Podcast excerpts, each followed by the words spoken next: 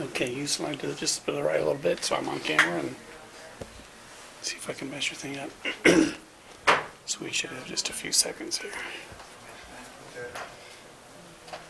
Lisa, do I look all right? Yeah, Yeah.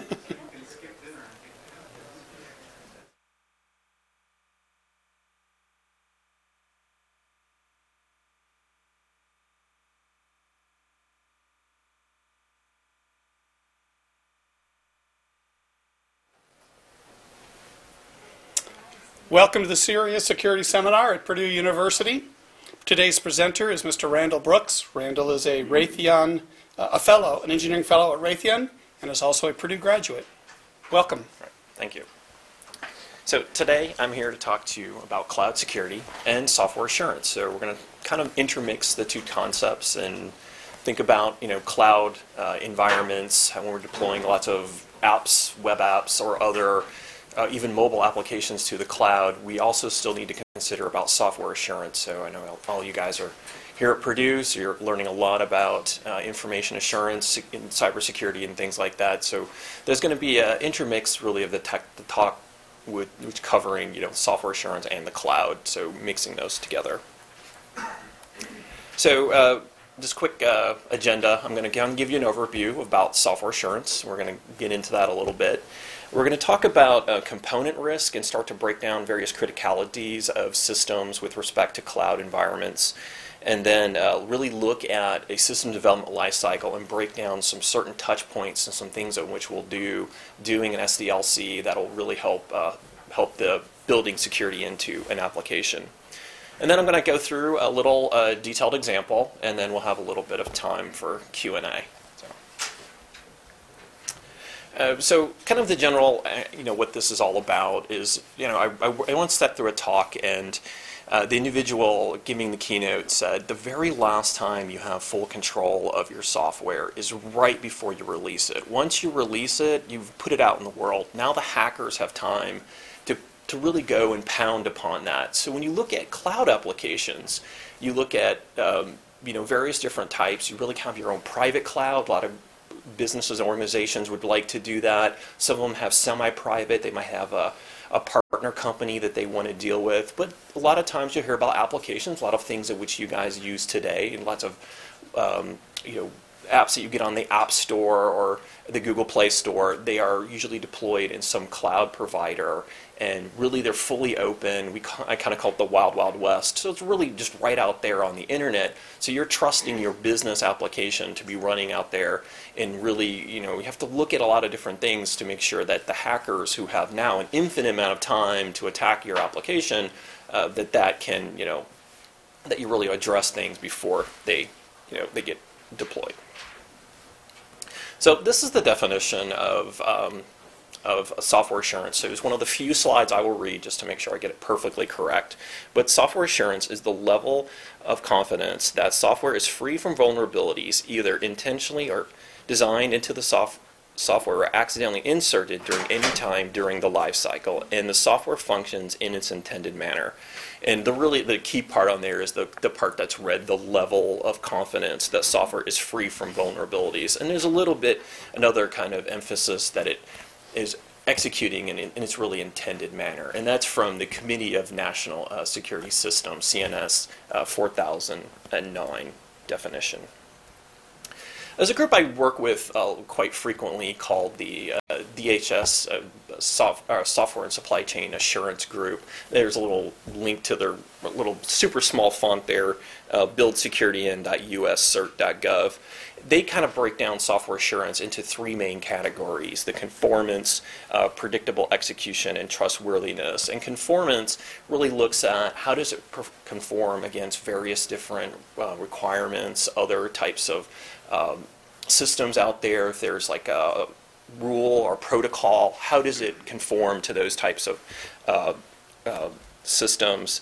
And then predictable execution, looking at, um, you know, is it going to execute and, and do and operate in its intended manner? And then trustworthiness is really that it's free from the vulnerabilities that perhaps may exist in the application. So when we think about the cloud, how does conformance, predictable execution, and trustworthiness apply? Uh, with a cloud application, you might have a specific protocol in which you are going to interact with another backend system. So whatever that is, you got to make sure that you conform to that protocol and operate uh, such that you don't affect or bring down another system. Uh, predictable execution, you know, when you execute every single time, you want a certain value or a certain transaction is going to happen, and you want to make sure that that happens every single time exactly the same way. If someone kind of violates the integrity of that, then perhaps you could bring down the whole system. And then uh, trustworthiness, uh, you know, are is there any vulnerabilities? Is there any is there any vulnerabilities in your system or in any other system in which you are going to interact in the cloud and in particular cloud environments?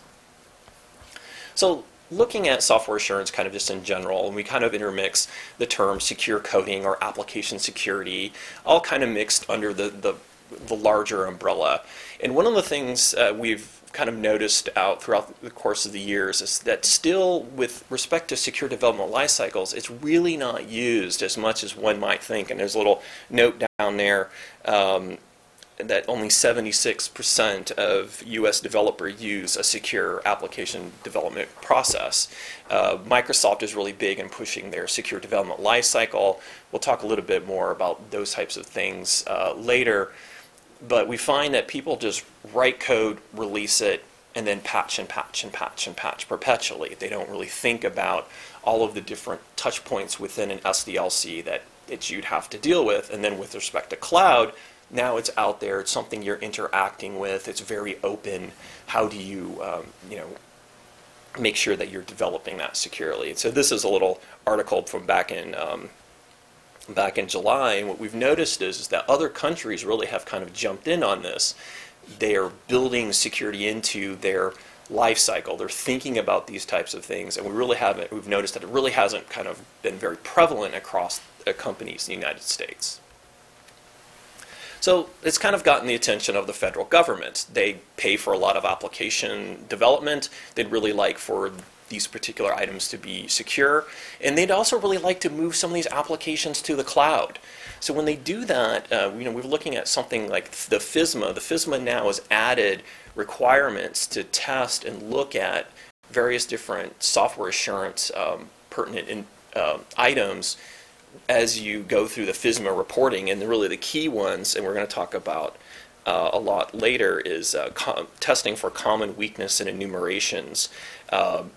Doing static code analysis, manual code reviews. Uh, there is a there's something called a common weakness scoring system, which is a way of scoring weaknesses in code.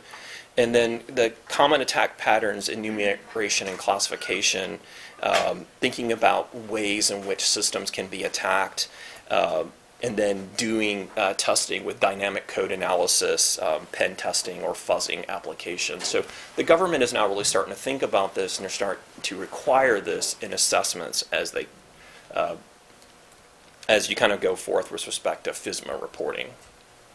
The federal government has also come up with uh, something called the FedRAMP, and the FedRAMP is really focused on uh, moving your application to the cloud and it really breaks it down into security assessments and testing various different um, applications for various FISMA standards. Uh, there is a little, um, the, the baseline set of uh, requirements is still based on NIST 853. Uh, if you guys aren't familiar with the NIST uh, Special Pub 800, definitely look at those series of documents. I'm going to show uh, quite a few other examples about some of the NIST documentation that's out there, but it provides good guidance, a set of controls that can be used across uh, not just the federal government, but any kind of business or organization looking to uh, deploy secure solutions. The uh, FedRAMP also has um, an authorization, so you have to be uh, approved to as a FedRAMP approved uh, system uh, to operate your uh, system in the cloud. So if you're a platform as a service or software service or infrastructure as a service provider, there's a way of looking at those providers and testing them to make sure that the that a third party organization will take a look at them and make sure that they're uh, approved to go and, and and run that system. And then, of course, they're really starting to more look at ongoing assessments. So thinking about things as they go on, not just setting out and putting it out there and say, hey, it's perfect, let's go run it, but then periodically taking a look at it and then assessing it, and then going fix fixing it uh, over and over. So here's a list of, uh, there's quite a few NIST documentation uh, that is currently out there today with respect to cloud security. And uh, here's, a, here's just a, a couple, the NIST uh, Special Pub 500, uh, 290, uh, 291 and 292 with standards and roadmap. Um, there's a, a three-volume part with uh, the 2, 293 uh, focusing on cloud secu- cloud adoption, um, and then useful information for early for cloud adopters, and then um, other deployment decisions. And then they're working on the NIST, the actual NIST 800 144, which is the guidelines um, for security and privacy in cloud uh, computing. And so a lot of times you actually will see some of the privacy aspects start to come into cloud because now a lot of applications will start to tie things to what people have rights to do, and uh, that kind of starts to bring privacy into the mix. Uh, the International Standards uh, Organization has also looked at various different cloud uh, requirements. Uh, the NIST, uh, I'm sorry, the I, there's the ISO 27017 really focusing on uh, controls for cloud applications, and then uh, 27018 focusing on uh, personal identifiable information in cloud applications. Uh, the one I, I should have put on here, there is a set of, and these two items are in draft, there is a set of other draft documents on the area of application security. It's 27034. Uh, I'm actually Raytheon's uh, representative to uh, the standards bodies and organizations. So we vote on ISO standards, and there's a now up to I think it's a seven part. It went from five parts to seven parts most recently with respect to application security, and uh, those are currently under development, and that's 27034 uh, for application security. So we're going to talk about component risk and criticality. So when we look at uh, cloud in, uh, systems, we really start to want to start to decompose those and look at the interacting systems. So it tends to be a system interacting with another system. You might have a web server interacting with a backend database or some other type of um, uh, identity management or some other type of component. And as these systems interact, uh, you're going to find various different um, vectors are, that could potentially be exploitable in your application. So what you're going to be doing is decomposing those systems uh, into their most lowest component. Um, and as you, you know, as you get into the lowest, the various components in which you can then start to associate either weaknesses or vulnerabilities in each individual component, you'll start to look at the likelihood that those vulnerabilities could uh, could be exploited, and then perhaps is there a means to exploit, and then a presence of a th- threat actor. Uh, there's of course lots of threat actors out there, you know, going after various different um, cloud-based applications that are deployed out on the internet. So it really depends on how much of you are of a target. Is there a means in which for them to be able to launch that attack against you?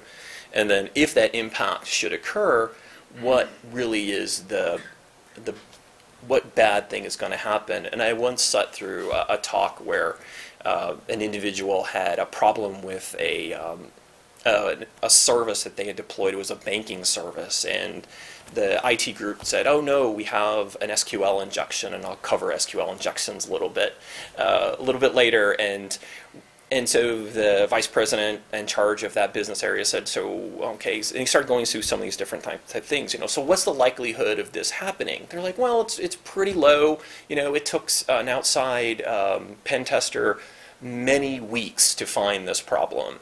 We said, well, how long is it going to take to fix it? And you're like, well, we can have it fixed on Monday. We want to take the system down right now and go and make sure that we don't have this problem. And he said, okay, well, wait a minute. Um, how long uh, so, so we're going to be down for the weekend. How much money is that going to lo- lose us? And I think it was something like 10, 20 million dollars uh, in actual lost revenue by that service going down, and that was really a big deal. And so he said, well. Um, what is the impact if something like this actually happens? And they said, well, it'll be about 8 million. He said, keep the system up, we'll live with it, but fix it as, as soon as possible. And that was kind of the decision in which they had to make. And so they really had to weigh that risk against that particular component as it was deployed in the, in the web. And it had a, a vulnerability that could have been exploited, just uh, only the pen tester knew about it. So um, I never did find out I, if you know how well that the fix went because is really pretty hard to to upgrade things, you know, in the midst of operation and something that's used that much. So, so you know, when you get each one of those different components, you apply a different risk pro, uh, profile to every single one of those components. So this one particular thing is more important than that particular thing. And so it helps you organize and choose things in which you're going to fix at various different times. And so you really kind of have this balancing, you know, we're going to meet, uh, we're going to meet cost and schedule, um, but we're going to provide the right kind of uh, security and testing for those types of things. So we're doing this kind of top-down decomposition, risk assessment, and really um, thinking about this in a complex environment. Because in a cloud, uh, there are things that are a little bit more important than others. Uh, where we always talk about confidentiality, integrity, and availability, and some of the one I think is always really thought forgot about is availability. And for cloud applications, availability is perhaps the number one thing. It's got to be up. So in the banking example, if that system was down, that cost them millions upon millions of dollars where they were concerned about the integrity of the data or other types of things. Perhaps that availability was more important to them. So now we're going to talk about uh, a system development lifecycle and really some security design principles in each one of those um, uh, each one of the touch points in that in that. So this is a little diagram I've drawn. It's kind of it summarizes uh, the NIST uh, Special Pub 864 entitled "The Security Considerations in a System Development Lifecycle." And I have this little kind of thing out here to the side, training, because I usually consider training the the first thing in which an individual will do. Uh, it's number one. You can't just have people go in and just start writing code, just start implementing and deploying without really thinking about, uh, you know, security considerations you guys are going to produce. So that's, that's step number one, and make you very valuable as you, you know, go out to look for jobs. Uh, but you know, you're going to start uh, in this blue part here. You're going to have kind of initiation, development, acquisition, and then uh, there's various different things you'll do. And I'll talk a little bit about each one of these as we go on. And then you'll have implementation and assessment. So you're going to start to really test things, and then once it's out there, you're going to have the operations, maintenance, and disposal issues to deal with. And you'll see this little thing I always kind of put at the bottom.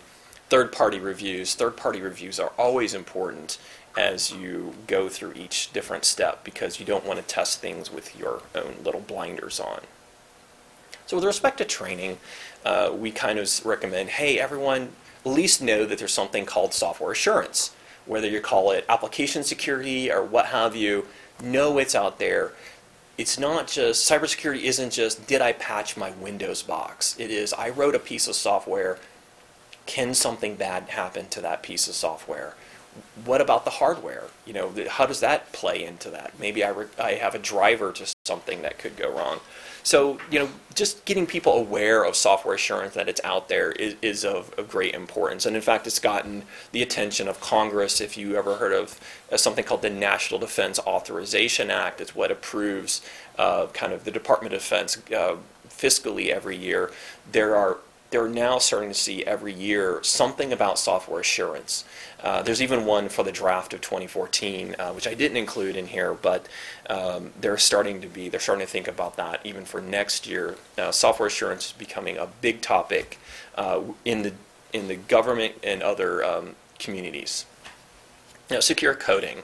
Um, you know, have a secure coding standard. Uh, train people on how to how you would like your application developed secure. There is the CERT C uh, secure so uh, secure coding standard by uh, it's put out by Carnegie Mellon, and um, and you know, and have train folks on how to avoid various different mistakes. And I'm going to show examples of some really bad mistakes uh, up coming up soon.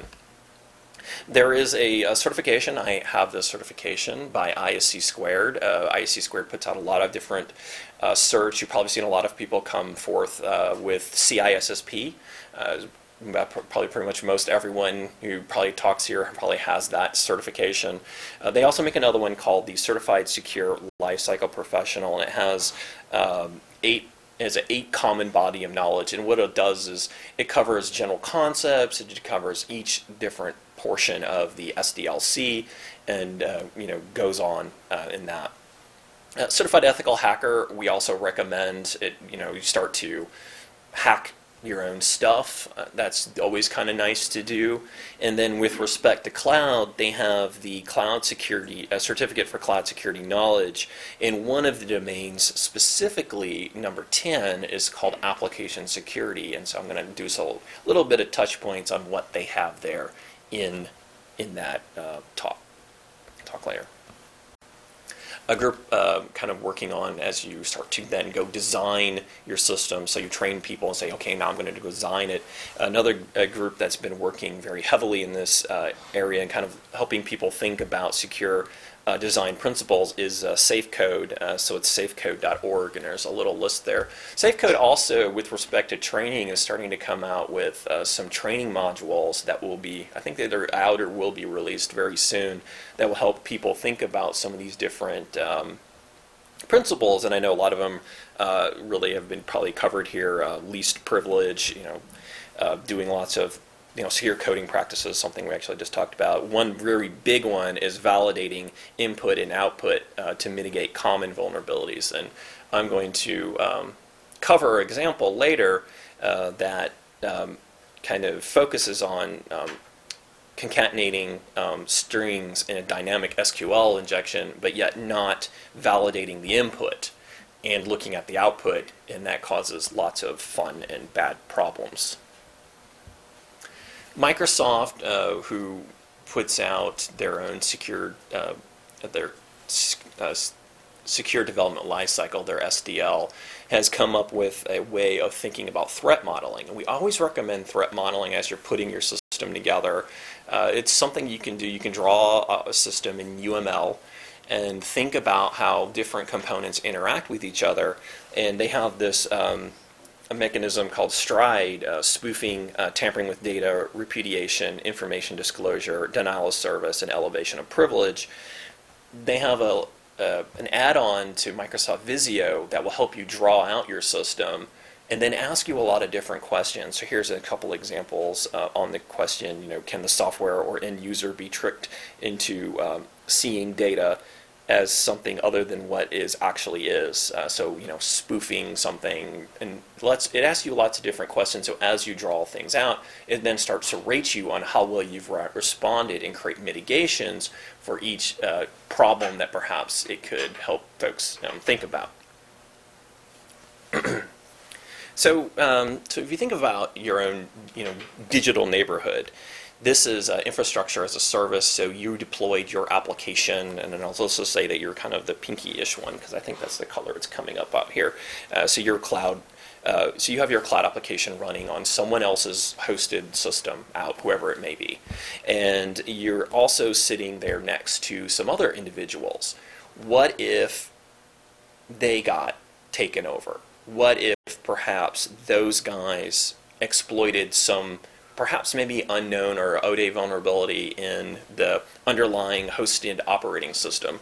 Is there a way for them to hop out of that virtual machine into that hosted oper- uh, the host operating system and then somehow mitigate the execution of your application. Perhaps they start to tar pit you, make you run really slow, or just turn you off entirely.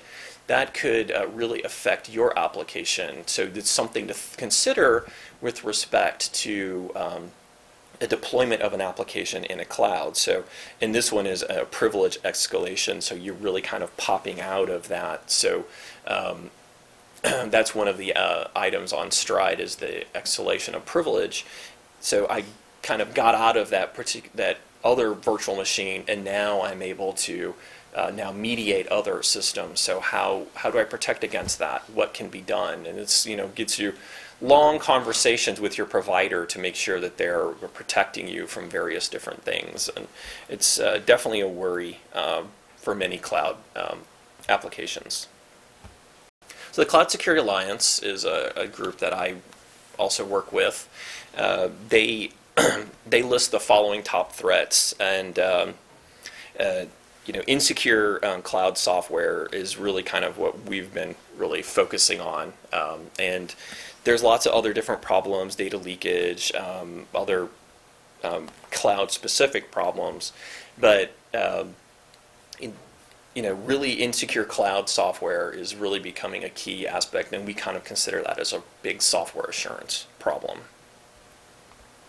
So, uh, chapter 10 of their, uh, or domain 10 of the CS, CCSK, uh, entitled Application Security, uh, covers uh, entitle, uh, identity, entitlement, access management, or IDEA, and it really kind of starts to plan out how would you like things to uh, to be authenticated, or so maybe perhaps you're going to use uh, Google Authenticator or some other kind of outsourced uh, service to do those types of things, and think about how would you like access management to work in your application. Uh, think about all of your SDLC, uh, which is what kind of things we're talking about here. The differences between the software assurance, the platform assurance, the infrastructure as a service. How do how does that affect how you deploy it? So we talked a little bit about uh, the uh, the infrastructure, but it might have been a little bit better for your application if you were the only one on that application on that particular hosted box. So if you wanted to go out and spend that extra money and own that whole entire execution of whatever that box is, perhaps then with redundancy, that might have been something you'd rather do than deploy it um, in another fashion. And then, um, you know, when you're going to go test various different things, so do vulnerability testament, it's really hard to test uh, software as a, as a service. So software is a services where you're really using someone else's written code. You're providing your data, maybe perhaps you're slapping your logo up there, but you're not you didn't really perhaps write it. it you're using someone else's different pieces of you know, software that they wrote. So you, it's really difficult then to say, hey, I'm going to do a vulnerability assessment on that. I'm going to pen test it. It's something someone else wrote, but perhaps on the other items, perhaps you can. And then, um, you know, monitoring of applications. What kind of logs are you going to do? And then developing an entitlement matrix where you kind of lay out who has access to what, access, deny, and so forth. So static and dynamic anal- uh, testing, so it sometimes is referred to SAST and DAST, really are very key with respect to software assurance. And uh, we're going to we're going to get into each one of these individual. So I'll go ahead and move on. So static analysis testing, and this is uh, purposely written really bad code where it says I don't comment. It takes an input you know, directly from the provi- the user and then has a little character uh, uh, array where they're allowing any arbitrary input in that. And so when you test your applications, you wrote this and say, hey, I wrote my code, I wrote this really fast, no big deal, I didn't comment, no one cares. But when you run static analysis testing tools, it should say, uh, and this is a common weakness in enumeration uh, number 120, which is a buffer overflow without checking uh, the size of input, the classic buffer overflow. So, you know, considering that, you know, you need to test your software, and then, and then um, there are, then you'll find tons of tons of different problems. And so what we tend to do is say, okay, you've you scanned your code, you found tons of different problems. You're going to then go back and look at your problems and rank them. And so there is something called the Common Weakness Risk Analysis Framework, CWRAF, that helps folks prioritize weaknesses they find in their code. So I usually find people that scan their code and they say, oh my gosh, I have thousands and thousands of stir copies, as we call them and they have various different other things, but perhaps there's portions in their code where the stir copy isn't accessible, so maybe it's not as a big deal. In this particular example, we have uh, one-way hash without a salt, so a lot of people store passwords by doing a message digest right over the password. Well, it's really better if you salt that message digest. that's a problem. We're going to go fix it, but perhaps we have a bunch of double frees, so we're going to free memory and free memory again, that might actually call my application to crash. So my application crashes, it goes down, that's a bigger priority for me. Shall I just explain that one right there? Skip that. So DAST, uh, so when you do dynamic um, testing, you really start to focus on uh, look at the attack surface uh, of the system. So when you looked at the system in threat modeling and you did your UML diagrams, you've you you provide you did stride against it you're going to say you know i'm really going to take a look at this particular um, input right there. I'm going to fuzz that input and provide a, lots of different um, inputs into it and i'll cover fuzzing a little bit more in a second and then really look for exploitable vulnerabilities. And then here we you know we have the example of um, the classic buffer overflow. Um, you know that um, that really can start to have your application do unexpected uh, behavior. And so you want to try that and make that buffer overflow happen in dynamic, um, in DAST testing. So when you do, um, when you are looking at things, what we point, tell people to take a look at is what is commonly referred to as the SANS CWE Top 25 uh, Most Dangerous Programming Errors. This does include both web apps and uh, just classic application development. Uh, so a lot of times we find folks that take a web application and then they yet deploy it and then call it a cloud application by, uh, by put just putting it out there for everyone else to use, or they develop a, a front end for it um, on a iPhone or something like that, so you can get it from the App Store. This is a listing that we tend to tell people to take a look at. Uh, when I just talked about the common uh, risk analysis framework, uh, we, we tell people to do that to kind of develop your own top 25. So develop your top 25 that's most pertinent to your application. Also, of course, is the uh, uh, the OWASP group, the Open Web Application Security Project. They just came out with a brand new uh, listing this year. Their number one is injection, um, and uh, so they kind of reorganized that. So you'll see injection, cross-site scripting, uh, cross-site um, request forgery. So they also um, update this every so many years, and it's a very good place place to look for if you are looking to prioritize things to test for with respect to even uh, cloud applications, because a lot of we find a lot of uh, web problems are also applicable to the cloud. Now, the biggest one uh, that we tend to find is usually SQL injections. So OWASP uh, has that. Is the uh, they're basically number one injection or improper neu- neutralization of special elements used in an SQL command or SQL injection, and that's SANS, uh, the CWE number uh, 80, 89. So uh, that's really one of the biggest problems that we've noticed and seen. Um, you know, doing dynamic or DAST testing can help people try various different ways to trip off and cause those SQL injections to happen. And so we always recommend folks uh, try that. And then I mentioned a little bit earlier about that whole third party assessment. Uh, you might test it, but perhaps you don't have what we usually typically call the think evil gene, which I have like down there. Uh, so one thing can lead to another. So maybe you just try the first thing and say, okay, well, it didn't work. Well, one say, well, I got a little bit of nugget here, and that little thing led me to something else. And go always don't just sit in your little in your cubicle and write your code and say, oh, okay, I scanned it with my my static analysis tool and it says I did great, wonderful, and then I I punched in a bunch of stuff on the keyboard and it didn't crash, so I go and deploy it. You really want someone else to come out and take a look at it and to think about uh, other ways to look at your application, and the, so the whole third-party assessment is really key.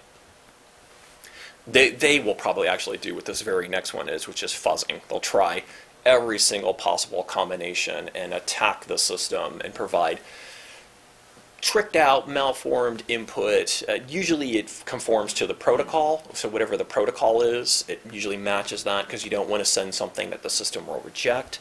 Uh, so if you insert various different character strings or other types of um, injection um, problems, then perhaps you might cause some of those buffer overflows, some of those other things to happen. Uh, the the uh, Cloud Security Alliance um, actually publishes another uh, item out there called the GRC stack, so governance, risk management, compliance stack. And they focus on really four main categories the cloud audit, the cloud controls matrix, and the cloud assessment initiative, and uh, cloud trust protocol. The one that we really would like to highlight is the cloud control matrix. I talked a little bit about the NIST um, 800 um, special, the, some of the NIST documents. The version three of the cloud control matrix has a laundry list of different um, controls that you can put on your application that will help mitigate some of the problems, even in deployed software that may have these vulnerabilities and weaknesses. So we get into maintenance and disposal. We're going to get rid of the system. Uh, we really need to think about uh, data spills, or perhaps it dumps information out. Uh, do some incident response. Uh, you're always going to be doing configuration management. You, you know, obviously you get you turn on your iPhone every single day, and there's a new update to some app. It, it's kind of the same thing. Uh, you'll get uh, various different patch management things going on, uh, and then doing that vulnerability assessments. We had I actually talked about you know third party assessments. Once it's deployed, you still want to maintain it, test it as time goes on. So even if you deployed what you think is absolutely the most secure system, you've got it out in the cloud, it's running. There could be some some new hack that came out at DEF CON that perhaps a bunch of hackers jumped on and said, "Hey, I'm going to take a look at that," and perhaps now you're you're you're now more weaker to your application a little bit more weak because that particular uh, exploit has been released. And then, of course, doing various different security metrics. So one of the questions we always get cost is, well, how much does a software assurance thing cost? Uh, we tend to say, yes, it costs costs some money. It, you'd have to think about a lot of things. You have to do a lot of prep. You're going to build security into your application, but your name perhaps isn't going to be on the front page as the person who caused all these vulnerabilities on whatever application. So, um, you know, you, you have to kind of start to think about that, keep metrics on how many vulnerabilities it is, how long does it take me to uh, fix those types of things, and, uh, and so forth. So I'm kind of going to end really quick here with a little example. Uh, I did this based off of some information that I had. I was working with a guy who comes. I had a lot of problem with my. Uh, I live in Florida, which is very cold here, but uh, in Florida is very hot, and so the our heat pump kept going out. So the guy kept coming over, and he started. And he, first time I saw him, he had a netbook winning Windows XP, and he took he took and tethered his BlackBerry and dialed up to the internet and was trying to bill me. And then to do so, he had to take a carbon copy of my credit card. So he put it in there and had a nice little laminate. You know, I you guys have seen this back back in the day. You, you do that kind of maneuver there, and it took about 15 minutes to check out. I mean, like, it took forever, right? So you know, they're starting to move forward, and they wanted to uh, move their application, you know, to something a little bit more cloud. So they want to have internet access. They want to deploy and get billing really fast. Uh, you know, you can do the whole Square now, swipe people's cards. Uh, so they look at Windows Phone applications. So Windows Phone 8. So this is an example of a Windows Phone app. Windows Phone 8. Um, carrier was T-Mobile in this particular case, uh, which they were trying to use. Um, so this is a simple web application written in C Sharp and is a little bit slightly modified more for example purposes. Uh, this basically allows for a text input with no data validation at all. It just takes whatever it is and runs. So it's a little picture of the application. Um, you know, we're going to look at with respect to specifically, we'll show example of an SQL uh, query because SQL tend to be one of the dominant languages out there used for a lot of the cloud applications to connect to the back end. So in this particular case, we're going to do a query we're going to insert the name and the credit card into um, into the query form. So we're going to take a look at that, and we're going to insert uh, Homer Simpson. And Homer Simpson's credit card is one two three four five six seven eight nine zero, and uh, you'll have so you'd have a basically insert um, SQL call that would look something along that line. So what we ended up doing is say, well, we're not going to do that. Instead, we're going to uh, put one as the um, the card, and we're going to add this additional part, which is exec xp command shell delete star dot store star, and run that. So you get a nice little thing that says, are you sure you want to delete uh, the F drive in this particular case, which we didn't do. So what just happened? We used the uh, double dash to comment out everything in there. So it might have looked like I wrote some really good code, but someone came in and basically commented all that out and then ran a command shell that ran the command delete star dot star, which is really bad on a Windows box. Uh, so um, we looked at you know a couple of things. Basically, none of the other uh, inputs were uh, basically there was no validation on anything. So this was select star from basically we basically dropped their entire table. So other so other fun getting the price list. And so what it had in here was here's all the prices.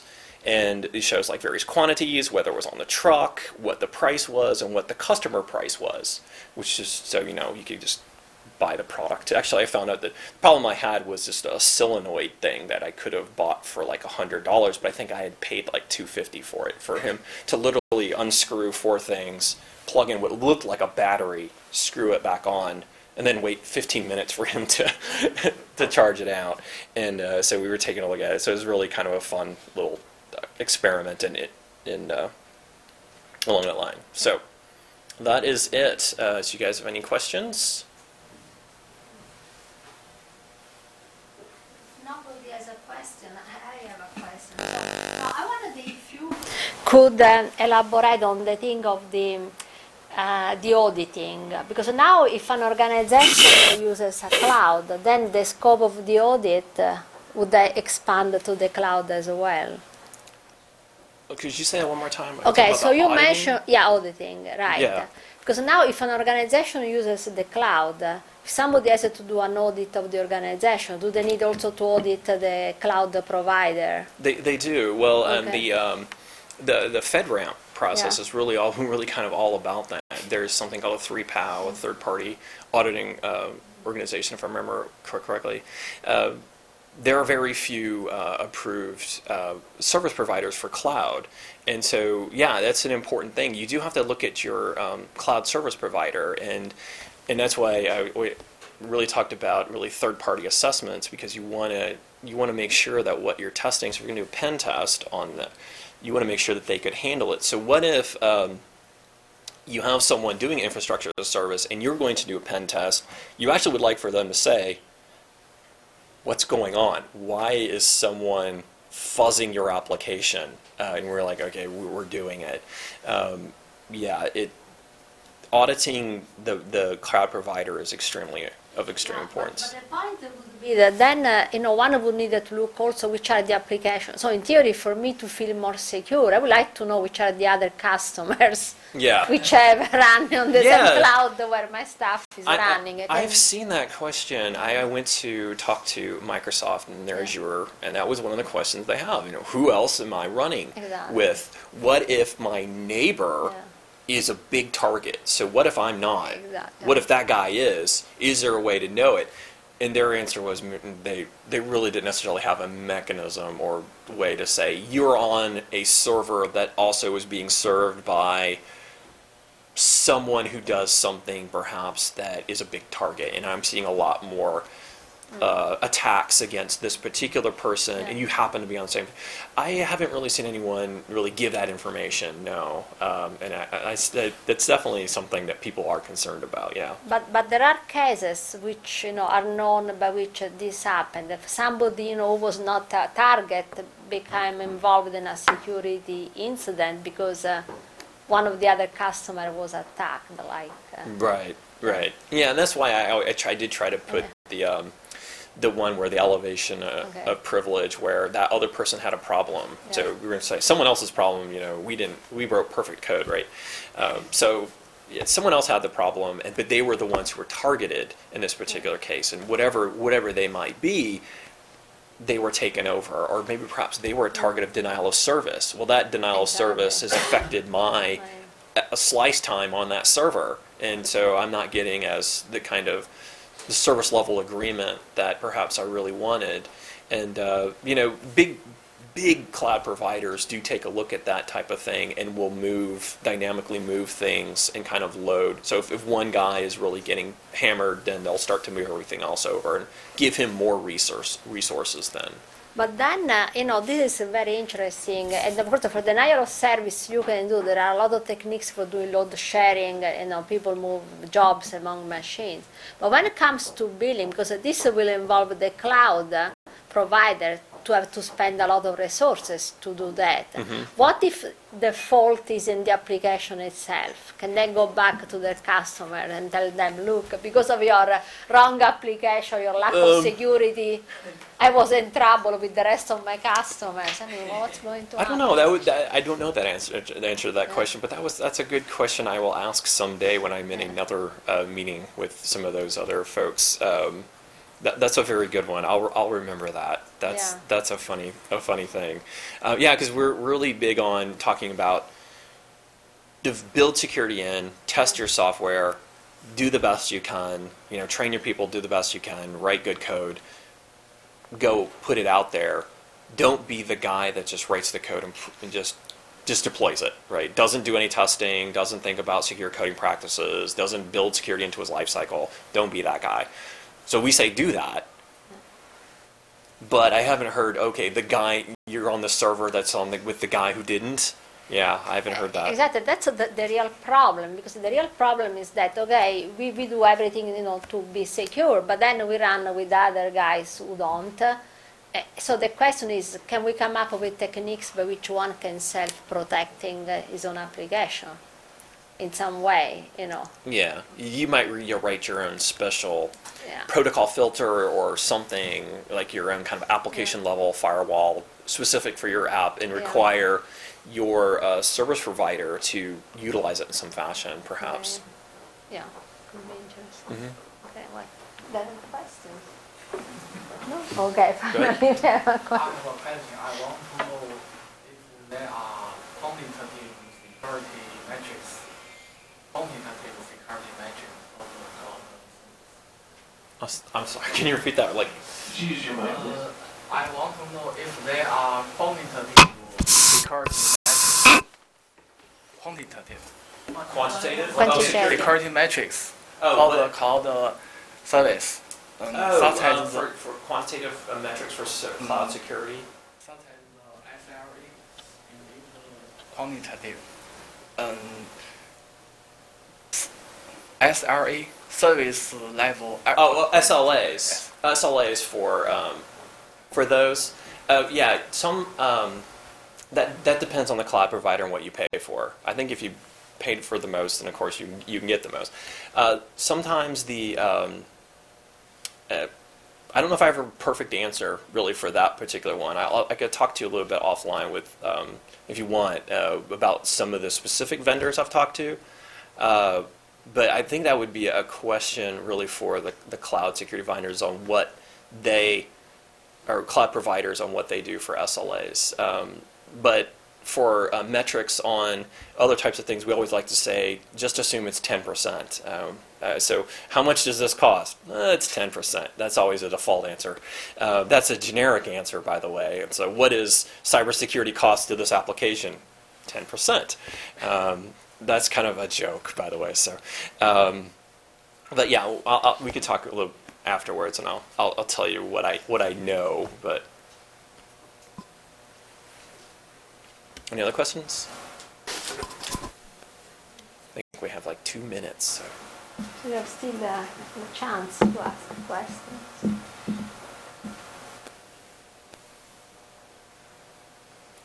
All right. Well, thank you guys for Thank attending. you.